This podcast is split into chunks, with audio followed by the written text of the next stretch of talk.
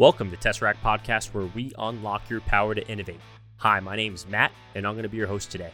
Tesseract's mission is to empower airmen, connect them to resources, and accelerate change across the Air Force logistics enterprise. Specifically, our team works as an innovation accelerator assigned to the Air Staff Logistics Directorate, where we partner with airmen to operationalize the new sustainment strategy.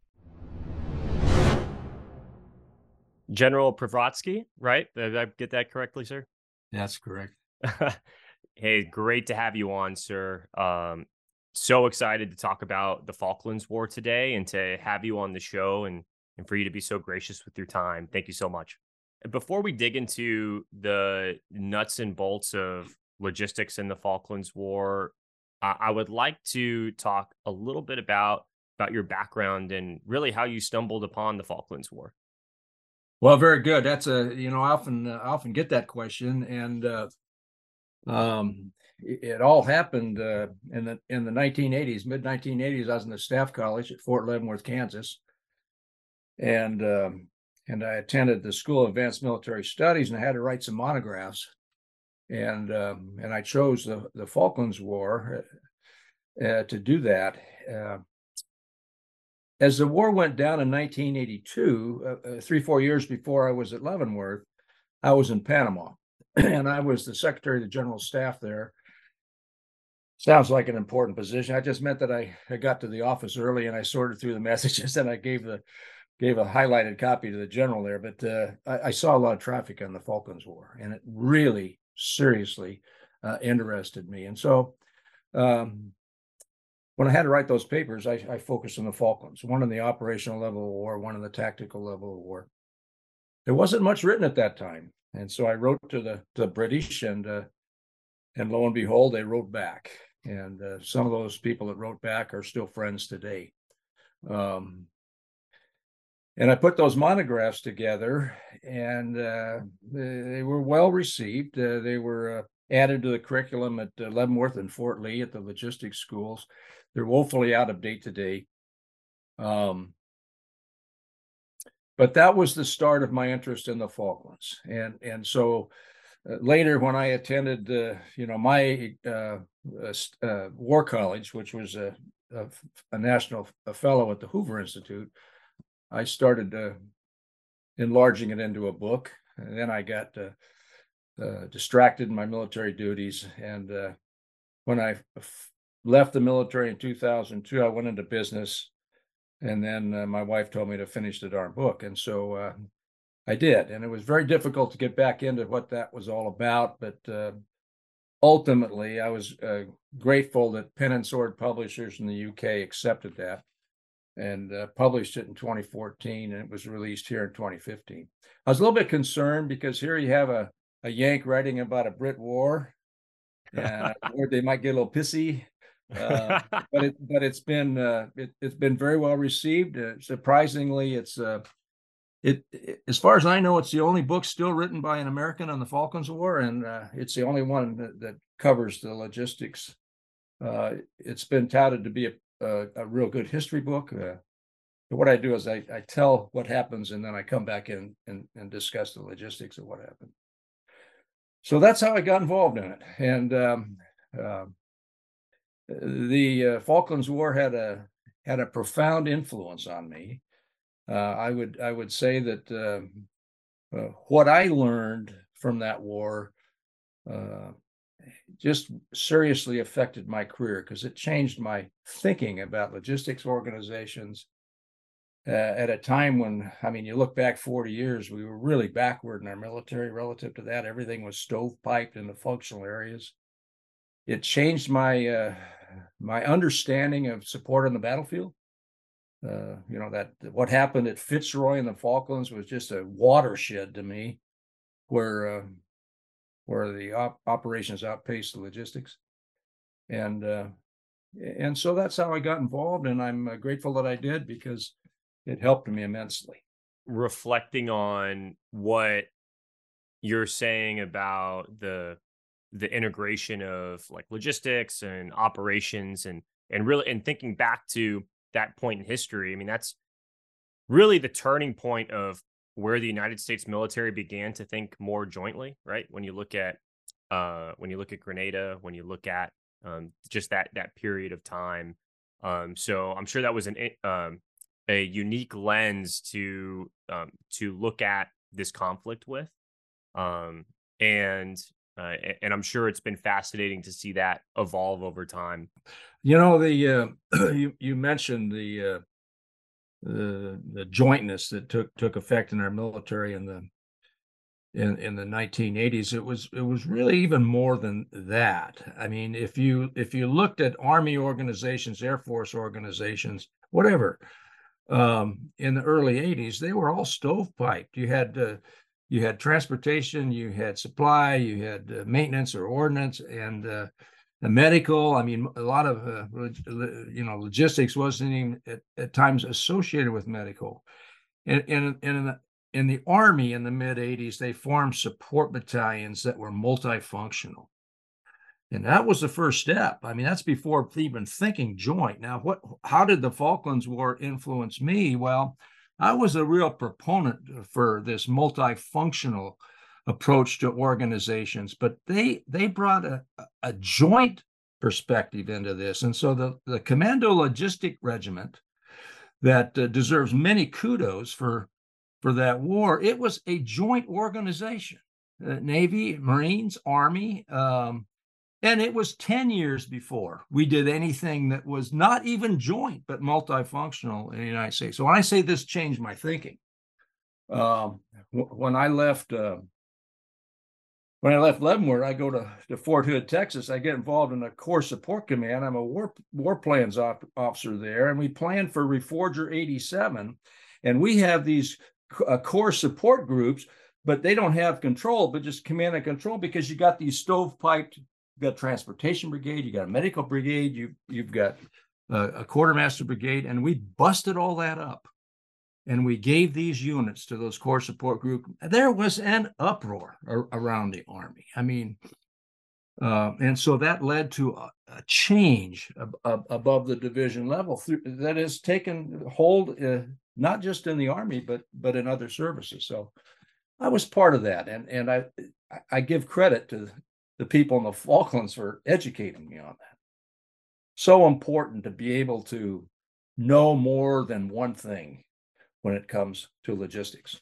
Do you want to walk us through the rest of your career? Just uh, just a a quick overview of yeah well you've had a long illustrious career yeah well you could google me and there's a lot of stuff out there um uh well i was rotc graduate i i, I uh, regular army commissioned uh, uh, started out in the infantry um, 82nd airborne 101st airborne in vietnam uh, transitioned into the uh, transportation corps never really served in the transportation corps except for you know one assignment at the end and a high level assignment at the at, the, at one one assignment at the beginning, high level assignment at, at the end. Um, I, I served in multifunctional positions and and in tactical units. I'm talking uh, brigades, divisions, so on and so forth. Um, and and uh, you know, I think what happened at Fort Hood, Texas, with all that discussion about multifunctionality and reforger operations and stuff, kind of kind of created a reputation for me, and and ultimately I became a brigade commander. Fortunate to be selected for general officer. I I um, first assignment was in the Pentagon as a colonel, and uh, that was a wake up call. Um, I was the chief of the Strategic Mobility Division. Uh, uh, helping to clean up the mess after Desert Shield, Desert Storm when we when ships broke down at sea, so on and so forth. Um, selected for uh, GO, I took over the distribution uh, operation for Department of Defense. Great assignment, Pennsylvania. Came back into the Pentagon, uh, promoted again, and then uh, took over the Military Traffic Management Command, which had responsibility for port operations and surface transportation and then decided to retire in 2002 went into the commercial industry and then retired retired in 2010 so here i am in alaska you know for our for our air force audience here you know i'm not going to make the assumption that people don't know about the falklands war um, but i i think it is uh, underreported i think it is under uh, studied, just generally speaking, by uh, the United States military. The the Navy and, and, the Marine Corps have studied it with an expeditionary warfare lens. Uh, and if you look at articles from the war colleges, uh, people have invested some time there, but a little bit less attention to it has been um, given by the United States Air Force. Um, can you give our listeners some context of really where the Falklands War began and, and why it's so important? Well, you know, the truth has it, 1982, when this war went down, there's very few Brits that could have identified the Falkland Islands on a map. Uh, so, so, many of the uh, of the men, and, I use the word men. I don't I don't use it. Um, I mean, in a sexist orientation here, there was a conscious decision that uh, only people on land would be men. I mean, this was a decision at the highest levels. Um, many of the men that sailed south, they thought they were going to the Shetland Islands, not the Falkland Islands, you know, off of Scotland there. And um, but in early 1800s, uh, some settlers started uh, finding their way into the Falkland Islands. It's an archipelago, um, several hundred islands. It's 300 miles off the coast of Argentina in the South Atlantic. It's 8,000 miles from from Britain. Now, this is the British Empire time frame, and clipper ships are running around the world, and they use that area as a way station to come in and again and regroup and get some supplies, so on and so forth. And it takes on some importance. And 800 miles east of there is South Georgia Island, and that becomes very important in the whaling industry. And so, at that time, uh, you know, those are kind of associated together, although they're they're separated. Well, it's a rugged area okay and and so settlers start showing up and they don't stay there very long some argentines came there they never established any kind of a governing body some french came there the british came there moved back came came back in in the in the mid 1800s they established a permanent presence. Uh, they established a government. And and i would say that if you're going to have a claim to something you have to have some kind of governance over it. And for 150 years then they they they they had a presence there. And but that the falklands referred to as the malvinas by the argentines argentinians they they thought it was theirs mostly from a proximity purpose. And so it, it was always a thorn in their sides that the british were in the falklands. So you fast forward into the into the 1970s, and you have military juntas that are in charge in Argentina, and uh, and they start rattling their sabers about the Falklands. Now, at this time, the British government is really on the verge of giving it to them. I mean, a lot of people don't know this, but the, there was about 1,800 people living in the Falklands. Most of them are on East Falkland, about 1,500 of them uh, over a thousand are in Stanley. The rest are around these settlements. Um, they were not even British citizens at the time. They couldn't vote, but they wanted to be uh, affiliated with Britain. And so Argentina starts building up its military. Uh, uh it, it, Britain can't come to an agreement on what to do, and uh, and in the early '80s, they uh, they in fact matter of fact December 1981, they make a decision they're going to invade. All of this it goes under the radar of Britain. And so they start training in Patagonia in February 1982, and uh, and they invade on uh, April 2nd. It was supposed to be April 1st, but there was rough weather at, at sea, and so it wasn't April Fool's Day. It was April April 2nd when they invaded, and and what resulted after that was the Falkland Islands War. A very very unique war from a logistics perspective. What we can talk about, but um, you know, from a historical standpoint, the, the, the, whole war is over from that invasion on the 2nd of April till the surrender on the 14th. It's 14th of June. It's over in 74 days. And so if you're talking military history here, you can get your arms around this versus getting your trying to get your arms around World War II. And you can think about it in the strategic level, operational, tactical level. You can look at the Air Force, Army, Navy. It's a lot of things here, but It's short, 74 days, start to finish. It's over. And when I say it's over, it's over. You know, we, we've had some difficulty in closure in our recent conflicts. When this surrender takes place on June 14th, 1942, this war is over and it won't happen again. And we can talk about why that is, but yeah. Yeah, I, I think it's interesting when we look at, you know, you mentioned World War II. I mean, there's some battles in World War II that lasted longer than 74 days, right? And uh, uh, so when we look at uh, each segment of of the Falklands War, it, eh, easier to digest, easier to analyze, and and and things can appear to be more well. It's just an excellent case study um, to review, and which is why we're doing it right now. Um, now, you mentioned the the rugged terrain of the Falklands, mm-hmm. um, and I'd like to touch on that first, and like, yeah. and setting the stage of what the Falklands Island, what what the Falkland Islands feel like, um, the the lack of infrastructure, the weather. Can you paint that picture for us?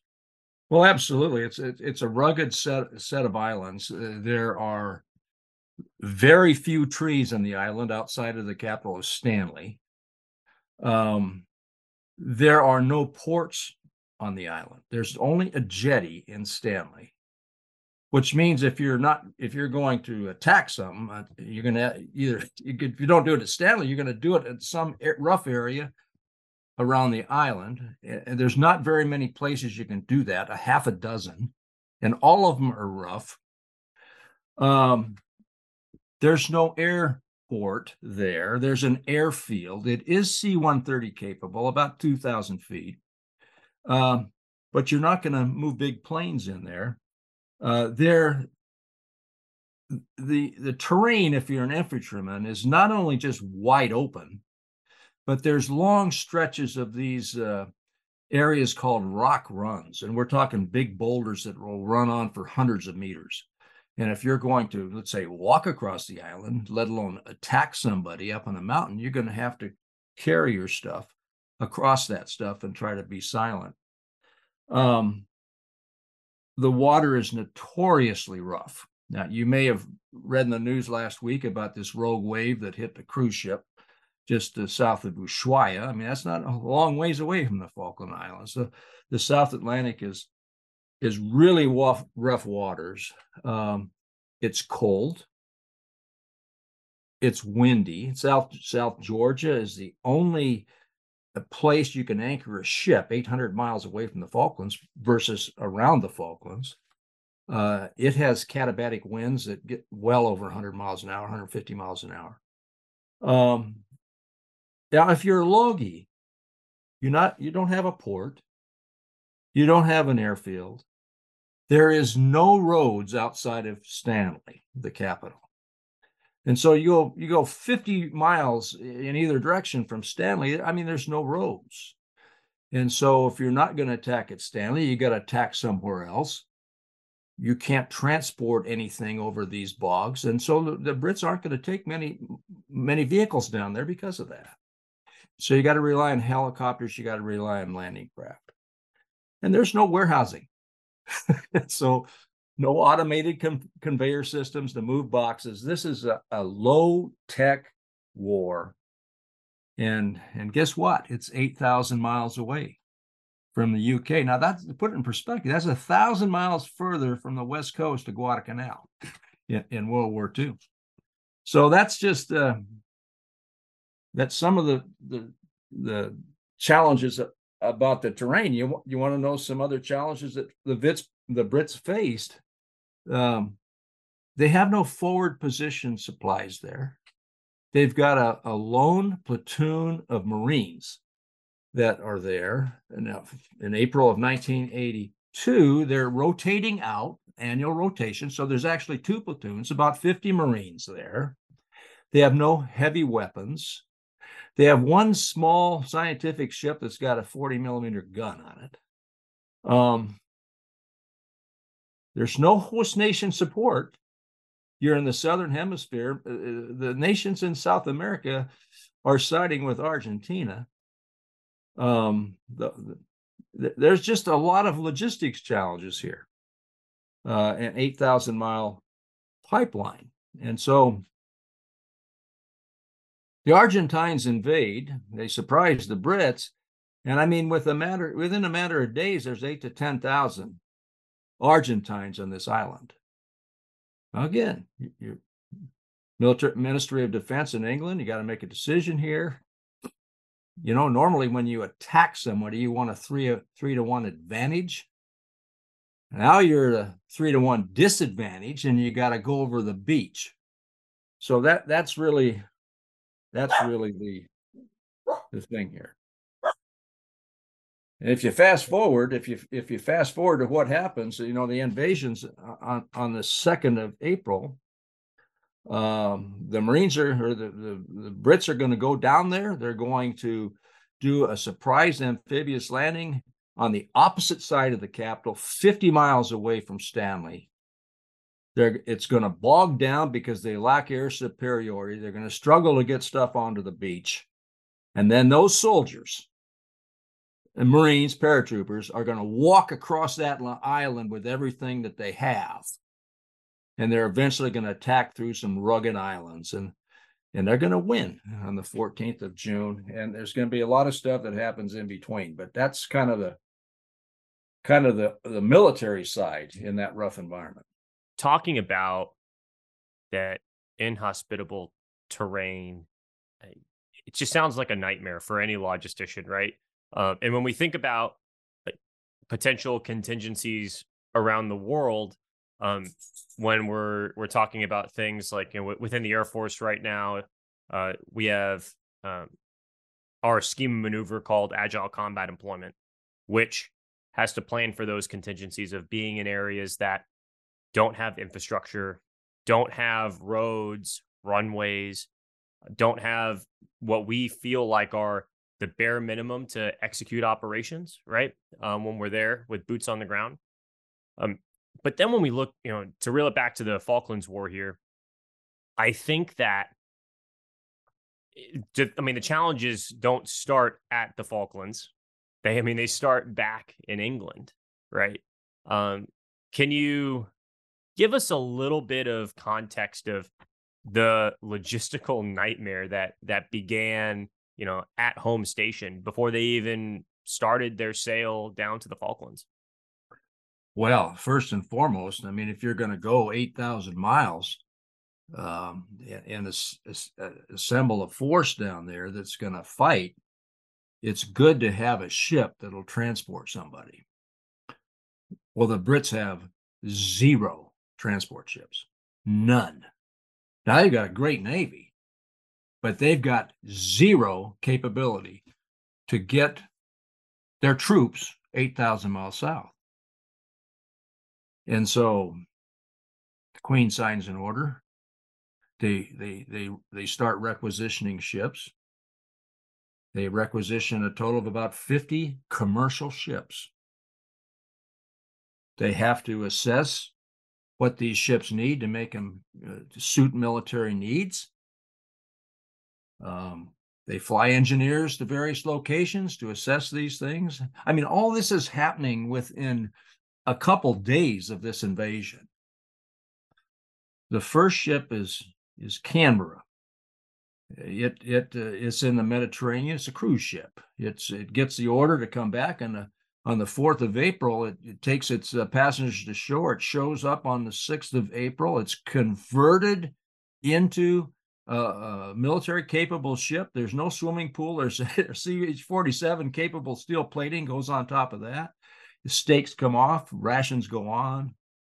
It sails three days later with three or nine, 3,000 troops. Now that happens over and over again. Second ship was Uganda they didn't have a hospital ship. You're going to go 8,000 miles, you need to have a hospital ship. So this is another cruise ship. It's told to go to Gibraltar. It sails 68 hours later with 150 beds, fully staffed, fully supplied, Red Cross is on its side, capable. And so it's good to have a ship if you're going to go to war. So the British had to had to change this equation, and that's the first thing they did. But when you have when you have a national leader like Maggie Thatcher that says do it, a lot of other things have to happen too. And and so there was a rush to judgment to get a force moving south. And the day of the invasion, I mean, there were already Navy auxiliary ships moving south to become the supply for that task force that would would uh, uh, would eventually develop. Um, a Navy support group flew from the from the UK to Ascension Island, which is 4,000 miles in the middle of the Atlantic, British territory, big airfield run by the U.S. Air Force now on, on behalf of uh, deep deep space tracking. Tracking, they they they talk to the U.S. They says, "Hey, we'll help you in the airfield here. Come on down." And so a logistics unit launches down there. I mean, uh, the next day from the invasion and sets up operations. And so they start with nothing. Within a matter of days, they've got what becomes the most important piece of this war logistically is Ascension Island. From there, they'll launch bombing runs. They'll resupport the, the resupply the tax, task force further south. But you know the depots are ready. You got war supplies here. Within six hours of, of the actual invasion, the supplies are moving out of the depots. It's Easter weekend time frame. The rail cannot help. They can't reposition. So it's all what they call lorries. These are trucks going from depots to ports. Now you kind of put wrap your arm around or your head around this thing. You got ships coming in to be reconfigured. You've got military forces heading toward the ports. You've got supplies heading toward the ports. I mean, it's a total cluster. And they're trying to figure out where everything is supposed to come together. But but it's a national rush to show determination here. And at this time, of course, it's a nightmare for the Logis. Uh, no one really expects the war to happen. They expect the politicians to solve the problem here, except for those military people involved. And so they start planning immediately as they head south. So there was there was a lot a lot of logistics actions that happened right up front at the strategic level to to get this happening. Now, if I'm, you're a yeah, go ahead. Oh no, sorry, sir. Go ahead. Go ahead. But if you're if if if you're just an ordinary soldier here, I mean, you're showing up on a ship. It, it's a mess. I mean, things get into these ships. It's it's all screwed up. There's there's only one laptop here really that has the, the whole inventory. they know where things are at, but they don't have a total location uh, inventory by item. And so they got to sort that out. They're going to bounce down toward Ascension Island, 4,000 miles away. And they're going to get below decks and try to try to sort that out. Now, if, if you're if you're a, a soldier, you're a sailor, you're going to be training. You're going to be training on battlefield survival skills, medical training. You're going to be zeroing your rifles. You're going to be training on, you know, um, medical activity if you get hit by a hostile ship, so on and so forth. And so you go through weeks of this training as you sail south. There's a lot of catch up going on. But as you think back at it and you marvel at it, I mean, a nation is prepared when they're able to somehow produce a ship here out of the blue and then convert it within a matter of days. The average conversion time was 72 hours and get it going. It means somebody had a plan somewhere. It means somebody dusted it off. They knew what to do. Engineers were ready. And uh, examples like this has happened over and over again. But so that's how it all started. Yeah, I can't imagine at the being at the tactical level and and executing these operational plans, right? You know, we have at you know when, when we think about the fog and friction of warfare, it doesn't get any more complicated than that for for a logi, right? Hey, we have to move eight thousand miles, um, and by the way, we have a list of what equipment we we do have, but hey, you got to go organize it and find it, uh, so we can offload it and equip you know and equip our force to um, to conduct kinetic combat operations. Um, it, it just it boggles my mind.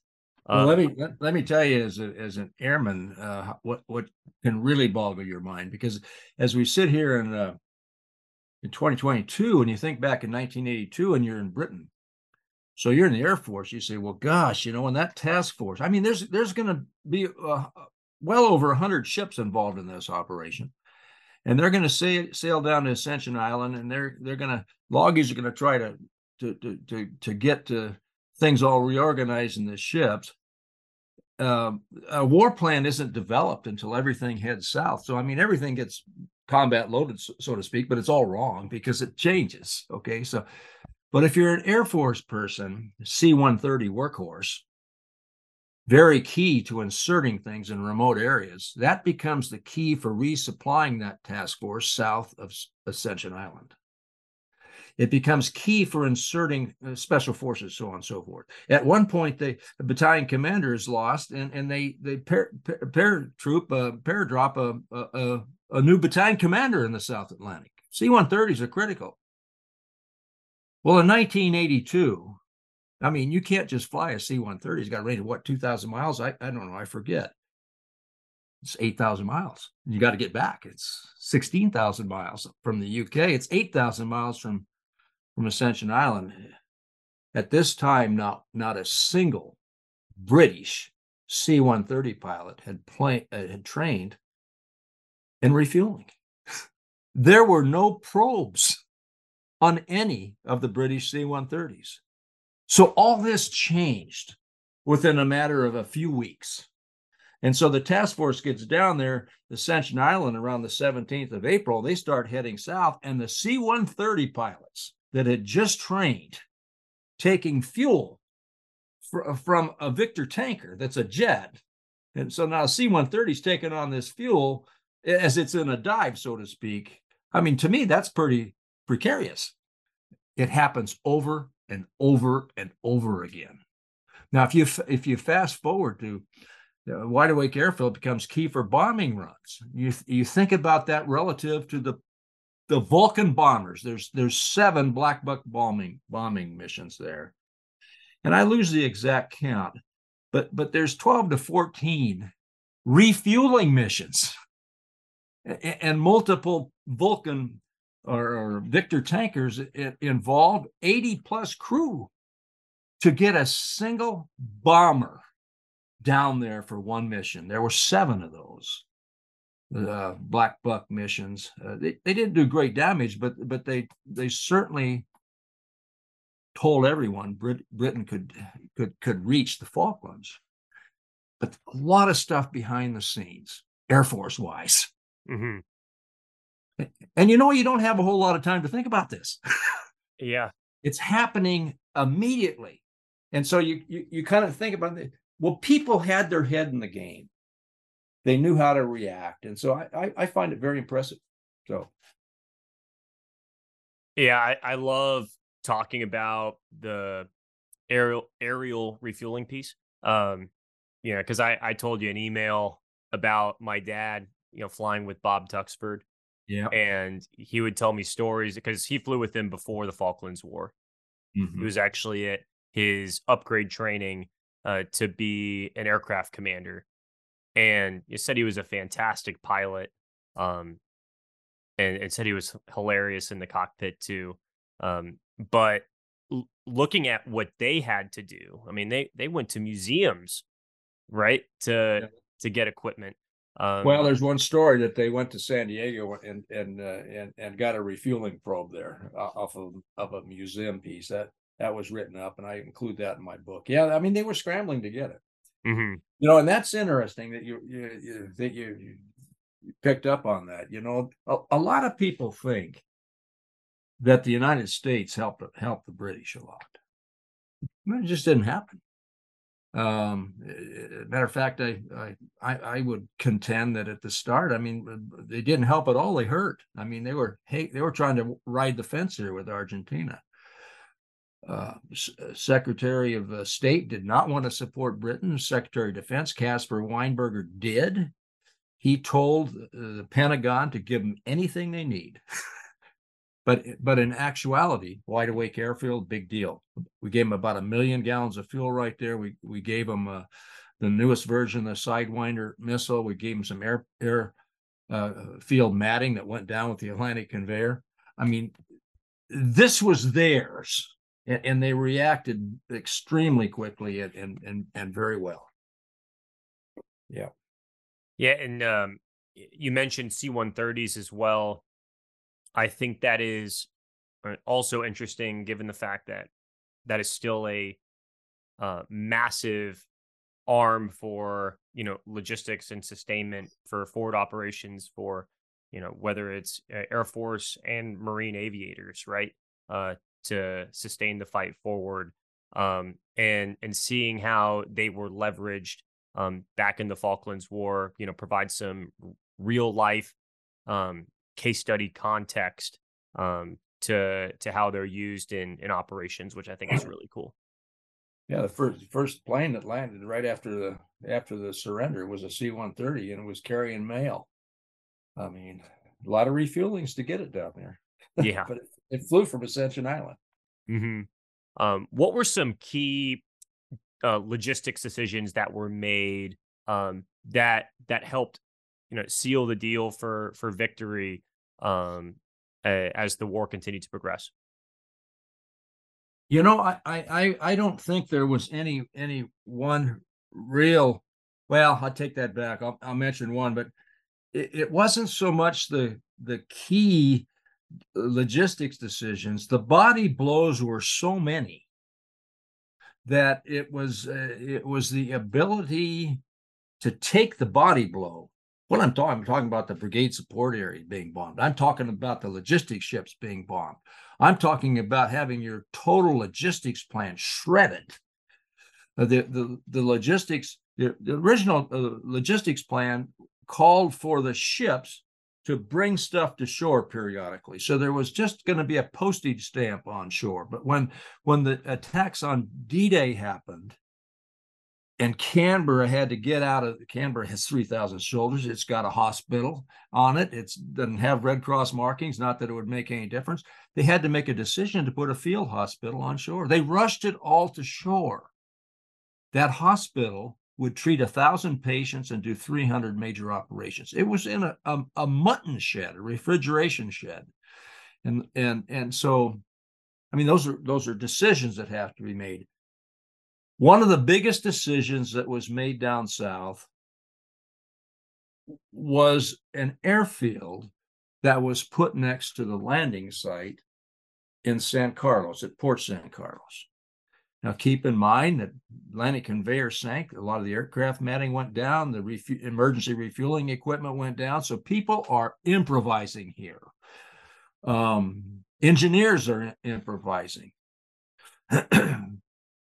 but to set the stage, there's a 200 mile total exclusion zone around the Falklands. And so for those Harriers to fight, to provide support, they're flying from 200 miles away to get into the Falklands, their time on station is very limited.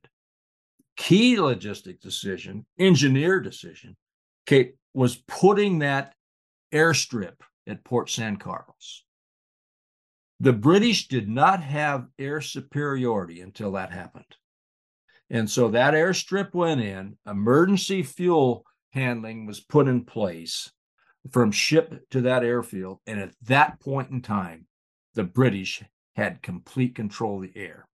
Everything didn't go right. I mean, Argentines got through, but they did not have that until that uh, that air airstrip went in. So I, I, think that was absolutely one of the most critical things uh, that would happen.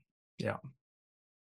What when we look at the defenses um, of the um, Argentinian military, and and we see truly how contested uh, British logistics was. You know, mm-hmm. I I think that it's. I mean, we haven't seen anything else like that, similar to that, uh, since World War II, in my opinion. Um, you're, absolutely correct.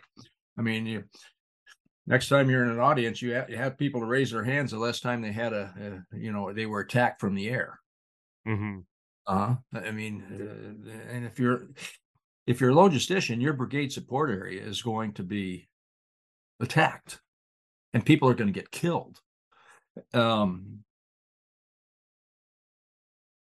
this this commando logistic regiment that I mentioned, all of the logisticians here, all services, they had to graduate from the commando logistics course. They're tough. It didn't matter whether they were, you know, uh, uh, you know, uh, uh, a marine or an army or or ordnance person or uh, they they were trained to fight out of a foxhole if they needed to, and they did. this was a big difference here. Um, in that lecture that you mentioned, I um, I talked about the toughness of these. This was this was the difference here. This the toughness of the British troop. And and uh, I, I, use uh, used the example in the past of two para, the second parachute battalion.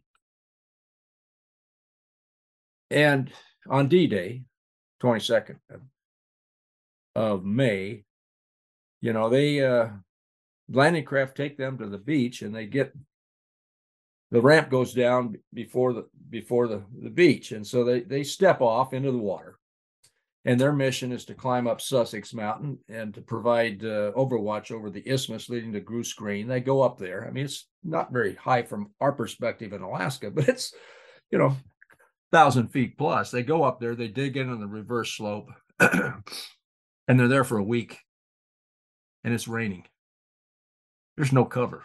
There's no trees snows at times. the backup on the beachhead occurs, and, and General Thompson's ordered to, to attack something. He doesn't want to really attack Goose Green, but he dusts off his plan, and two para gets the mission. So now they walk off of of Sussex Mountain to to Camilla Creek to an assembly area, and they prepare to attack down Goose to toward Goose Green. Now, to put this in perspective, we're talking six to eight miles no roads, no vehicles. You're carrying everything, an infantryman, and it's raining, and they start fighting. And uh, uh, late morning, the battalion commander H. Jones gets killed, shot down by a, a machine gun. Second to IC, Chris Keeble takes over, re- you know, reorients the plan. By nightfall, they surround Goose Green. They capture a thousand Argentines. Now we're talking about a battalion of 400 people here. They've lost 17 people. 11 of them are officers and non-commissioned officers leading from the front, mowed down. They get down there. I mean, put wrap your your head around this thing. There's no supply vehicles there. It's clouded. Helicopters can't get in to resupply them. At times, they're crawling amongst their dead buddies and pulling ammo off of them. They get down there to Goose Green. They're exhausted. Six, eight miles, all on foot, and it starts snowing on them. Now, that's toughness. That's that's physical toughness and it's mental toughness. And it is the wherewithal to understand what's going on in the battlefield and, and, and to transfer command to a subordinate. Now, a lot of people don't know is that's happening. The logisticians back in the support area, they're getting hit with an air attack. Their supplies that they have put in sling loads for, for two pairs blown up. The support area is on attack, and some of those people are killed. And so it's a toughness in the logistics ranks, it's a toughness in that entire military. And so when helicopters are lost, these people don't like it, but they don't get a resupply as quickly as they might want. And, and they're able to do that. And they were totally better than the majority of the Argentine soldiers. They had some crack troops too, but uh, the vast majority of those poor soldiers were uh, Argentine soldiers were conscripts from northern Argentina, where it's warm, and now they're fighting in this tough climate. Very, very difficult. But yeah, a little bit of a tangent, but I, I thought that uh, that that kind of highlights, I mean, the true difference here of why when a lot of things happen, those body blows, they're trained, they're ready, they step into the breach, and uh, and that's what good units do. And from a logistics uh, standpoint, going back to the 1980s when we're all functionally organized, you weren't ready mentally to do that because you hadn't trained in these other areas. So if you lose, you get gutted in your supply organization. The transportation organizations, they're they're capable of doing that. And so, yeah, big deal. No, I think that's um, an outstanding overview of of the importance of of hard training, the realities of conflict and in warfare that were faced by uh, you know by the British. When we look at also to continue to reflect on uh, on what is asked of airmen when we truly dissect agile combat employment and we look at these you know and we look at a potential you know future fight in the future of warfare um airmen are going to be subjected to um the rea- those types of realities. And i think the only way to prepare airmen for that is you know is hard training uh it, hard realistic training that um that mentally and, and physically prepares us uh, for combat. Um, and mm-hmm. I'm an armchair general here. I've never deployed. I've never been in combat, but um, I, I, can only make the um, the educated assumption here that that that's what kept them going, and those were the experiences that that they were able to reflect on and help them prevail in conflict. You know, it's interesting you mentioned that. Uh, don't underestimate yourself. There's a, uh, I I know uh, at least three uh, uh, very successful Army generals, all, all now retired. Uh, one field artillery, two infantry, one three star, two four stars, never been in combat. But they were great generals because they they knew what to expect. They knew what their uh, was needed, and they and whatever role they were in, they they did it. And so part of that is kind of understanding what happens on a battlefield, understanding what's happened in history. Uh, you you can never judge at what point in time in your career you can be tossed into the breach. So, yeah.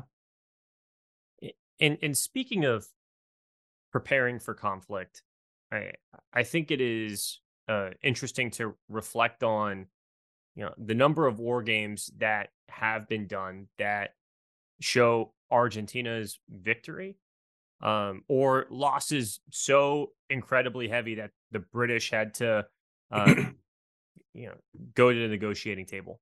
Um, do you think the UK got lucky? Well, I think that you know luck plays into into any war uh, I think you'd have uh, a lot of Brits disagree that they won because they were lucky. Uh, there were certainly instances where they were fortunate, but there were many instances where where they were unfortunate. Um, there was a real concern about the fact that they could lose. Um, so much so that uh, uh, Julian Thompson, the land force commander, was literally ordered to get off the beach and attack something, which led to Goose Green. It at that point in time, Atlantic conveyor, container ship, you, you lost five Wessex helicopters, three or four uh, CH 47 helicopters. You lost tending for for 10,000. You lost a lot of rations. You lost air, airfield matting, emergency fuel handling equipment. You lost people on that ship, including the captain. Same day, Coventry the cruiser gets sunk. At that point in time, five British ships have been lost. Okay. In the in the the cruiser Sheffield, brand new ships, half dozen years old, sunk. There's not many people back in London that understand the difficulty of amphibious warfare. That you got to build up supplies, and that you got to then get off the beach. But but there was concern that they might be forced into a situation where they might have to accept some kind of a ceasefire or something. Um, in the backdrop here, Sandy Woodward, Admiral Sandy Woodward, was was the carrier battle group commander. He had warned everybody, we got to get this thing over by the third week in June.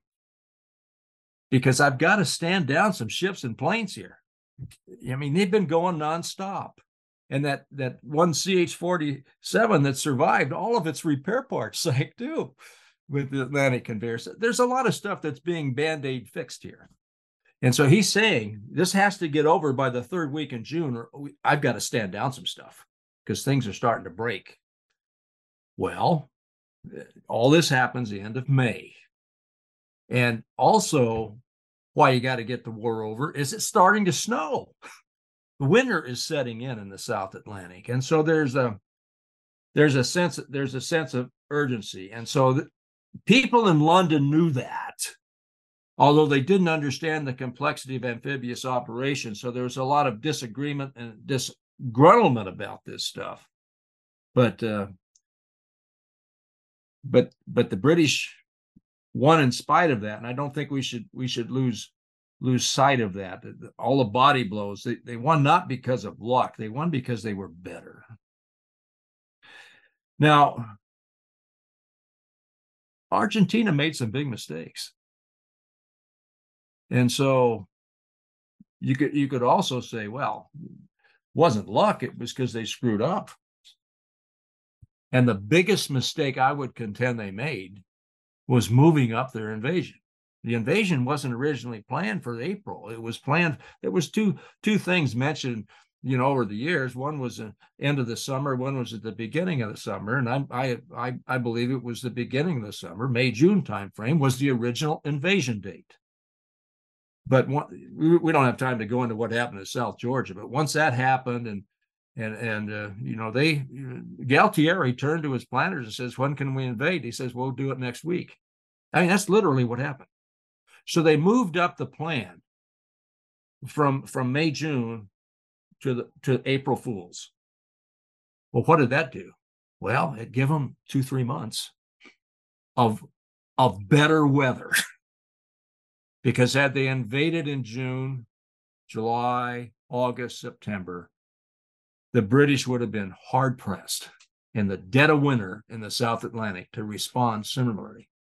So that was a that was a, a problem. And I've I've talked often about the the brave Argentine pilots, Air Force pilots. I mean, you know, once once the once the British uh, sank the Belgrano, the entire Navy, Argentine Navy, went back to, back to the coast, and so now the bombing missions fell upon the air, the Air Force generally, and they were told to hit the logistics ships,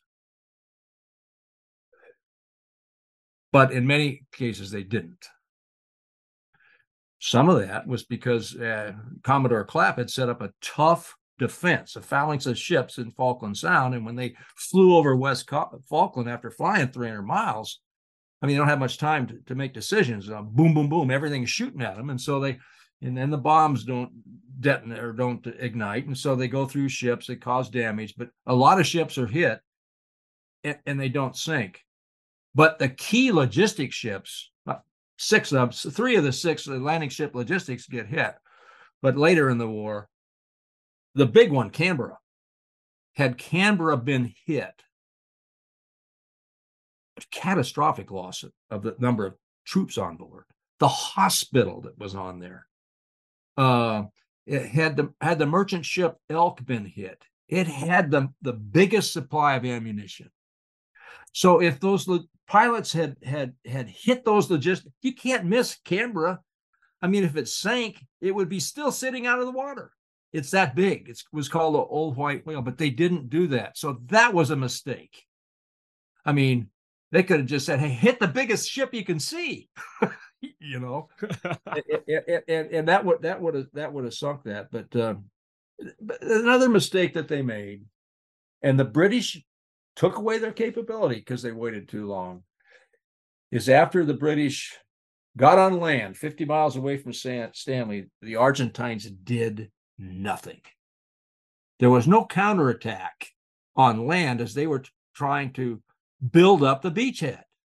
Airplanes came in, created a lot of havoc, but there was no land force attack. I don't think they had the uh, the mental wherewithal to do that. And then they hesitated, and then the British Harriers took out all the helicopters around Stanley. And so then they had no capability to counterattack.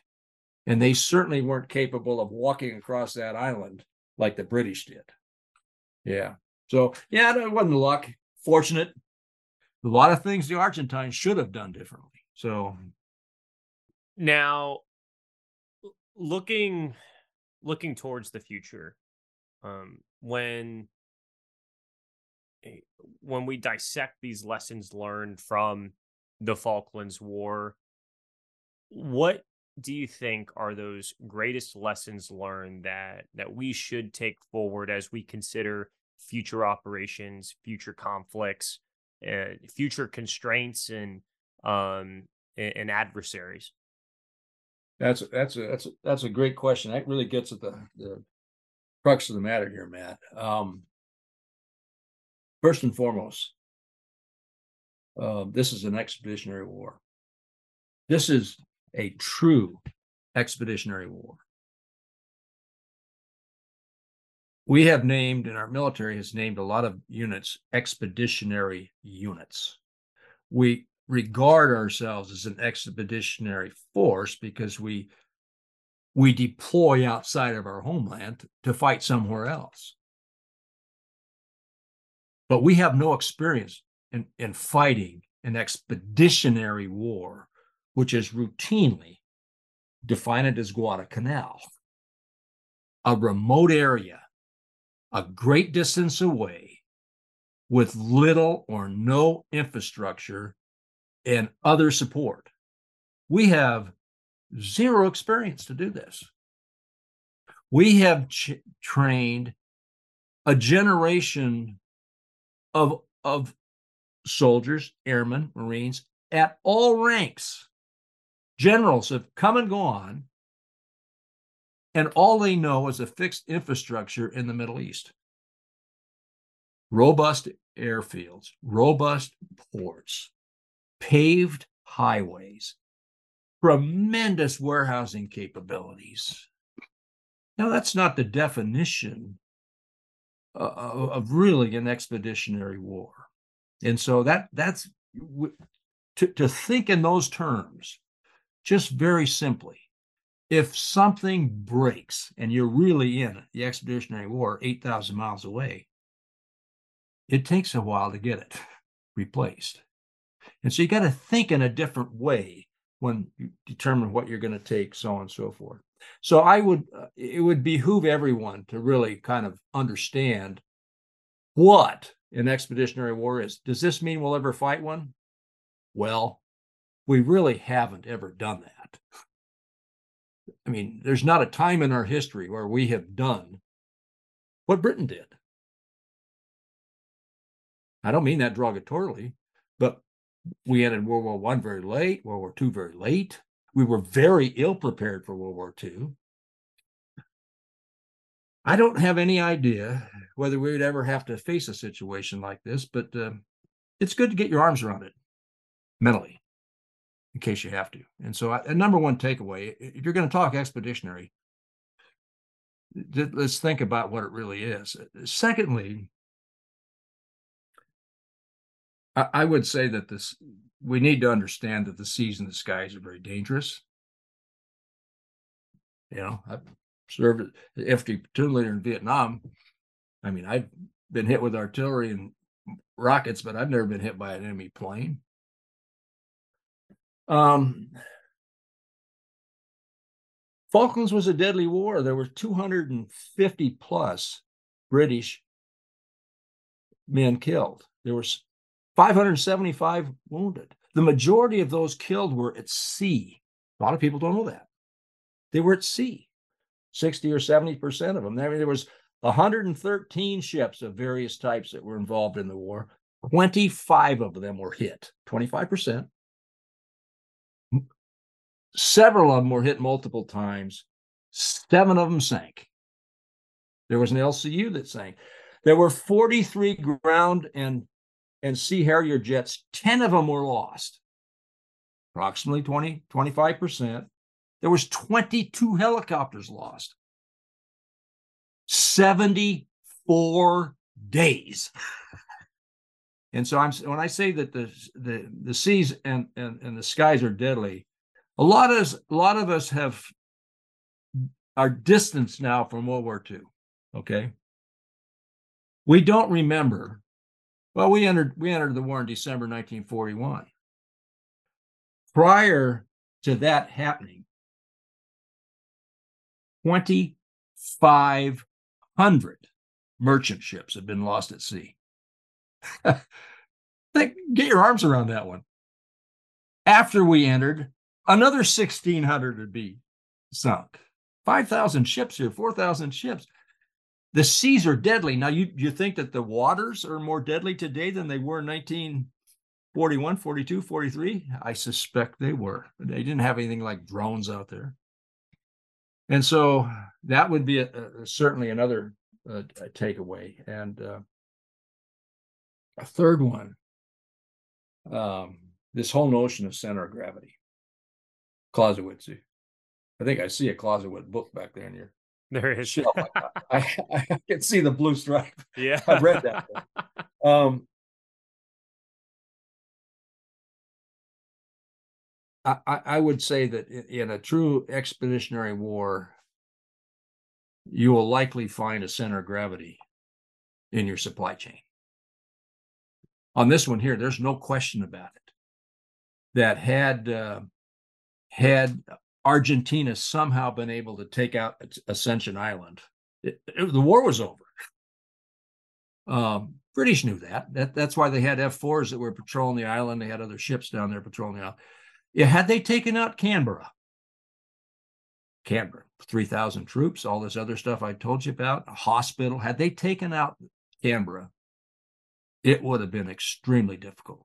Now, the British realized this and they ordered it cross loaded about uh, several days before the actual D Day. But and so you, will you'll, you'll find something like that a, a piece of type, some kind of organization, some type of location that's going to help you maintain a fight over thousands of miles.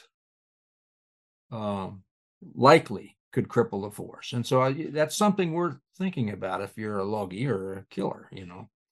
That makes sense? And finally, I would say that uh, you, you just have to know that uh, everything takes longer. And so if a ship goes down or something gets destroyed, you don't handle something correctly, um, it just uh, if you're 8,000 miles away, it just takes a long time to get it. You know, it's a very simple thing. In my book, I talk about the jerry cans, you know, jerry cans. There was a guy by the name of Private Potter in San Carlos that filled jerry cans. And uh, and they, the daily requirement in the, in the first week was 700 plus cans a day. Now you can only do that if you get the can back.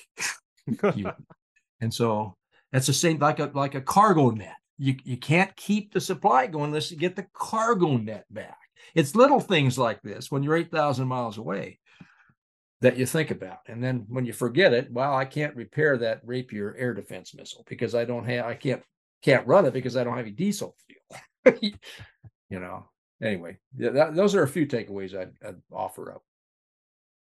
When we think of the future of conflict. I think it is important to keep into context the cyber domain, the space domain, all of these, you know, futuristic elements, right? Unmanned vehicles. But then on the opposite side of the spectrum, you know, we have the human element of war and we have these other constants, right? You know, you look at what's happening in the war in Ukraine right now. And if you took a black and white photo, you would think that you step back to 1914, 15, 16, 17 because it looks just like trench, you know, trench warfare um, in Europe. And the same thing with when we're talking about uh, logistics and supply chains.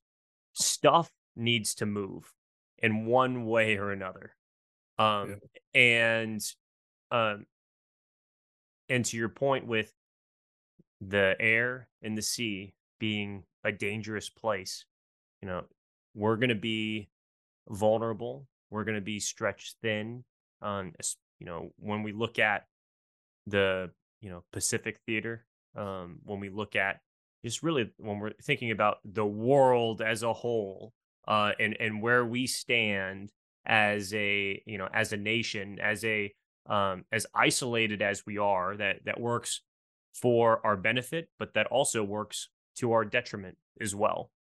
Um, and there's only so much that our power projection can can take us right where whether we're talking about maritime prepositioning whether we're talking about um, uh, our current advanced basing it, it only gets us so far right and and to your point also just to kind of reinforce that you know especially over the last you know few decades we we are used to having uh, you know, stationary bases infrastructure and and and and things already just laid out you know for you know for us to work with and and to execute.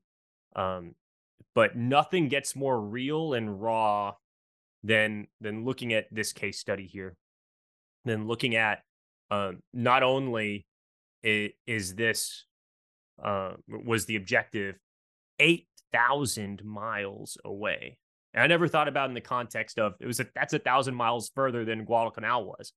Mm. Um, you know, but the the lack of infrastructure and, and the lack of really anything that would benefit a logistician was was non-existent. Um, we shouldn't make the mistake of thinking that expeditionary warfare is just all about something out in the ocean, islands in the South Atlantic. Afghanistan was very much an expeditionary situation. Okay, we didn't have any ports there. We didn't have any. I mean, I'm the guy that uh, that that had responsibility for uh, you know uh, surface uh, transportation for Department of Defense at that time. There was no rail link from Karachi into Afghanistan at that time. It was new. Um, so that you know, don't think about the seas all the time. In expeditionary warfare, could very much be in a situation like Afghanistan. Now, we didn't build up real fast and, and run it to a, a conclusion. okay. The second thing that I would say is the British, when I, I this was a total completed deal here. Um, on the 14th of June, you now have to envision the British force. It is spread out all across this island. They go into Stanley. There's no running water. There's no electricity. The, the, the, residents there, thousand people, are happy to see him, of course, but they're hungry. No food. Argentines have done it. They've defecated all over the town.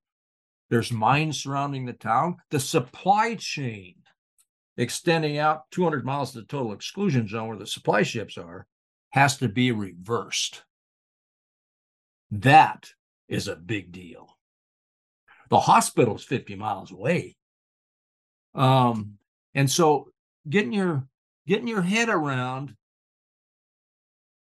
after the victory here. They did it very well. It, it, it wasn't, he had 10,000 Argentines there. They have to eat. They got them out of Dodge quickly. They, you know, and with the space of within a week, they were starting to redeploy their people.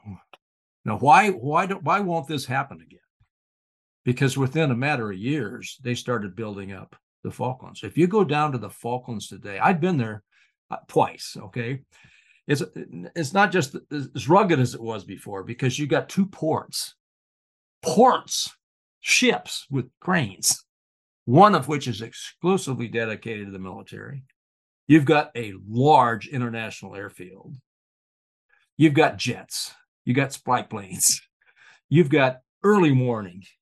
Um, you've got not two platoons, you've got several thousand people on the ground and a, re- a reserve ready National Guard type element there too. So it's it's worth real under becoming smarter on how the British tidied up this place. How how how why this was a complete deal here. I mean, as we reflect back on our history over the last 50 years, trying to find a complete deal is difficult.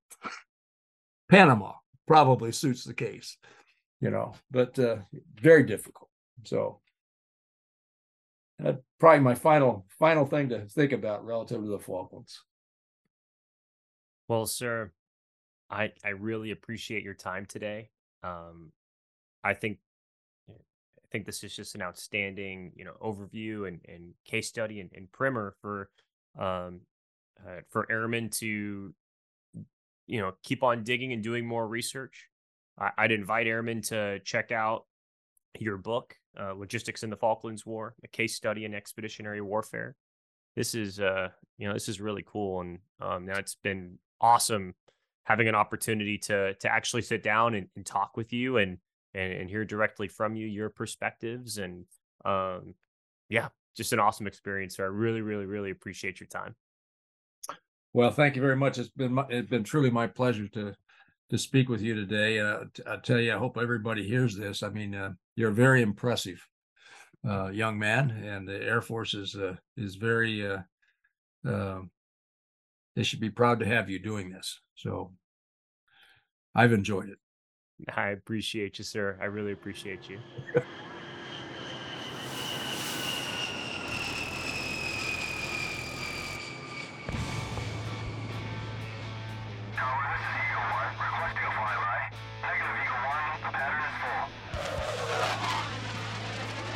Thank you again for listening to Tesseract Podcast. Make sure you follow us on Twitter, Facebook, Instagram, and connect with us on LinkedIn.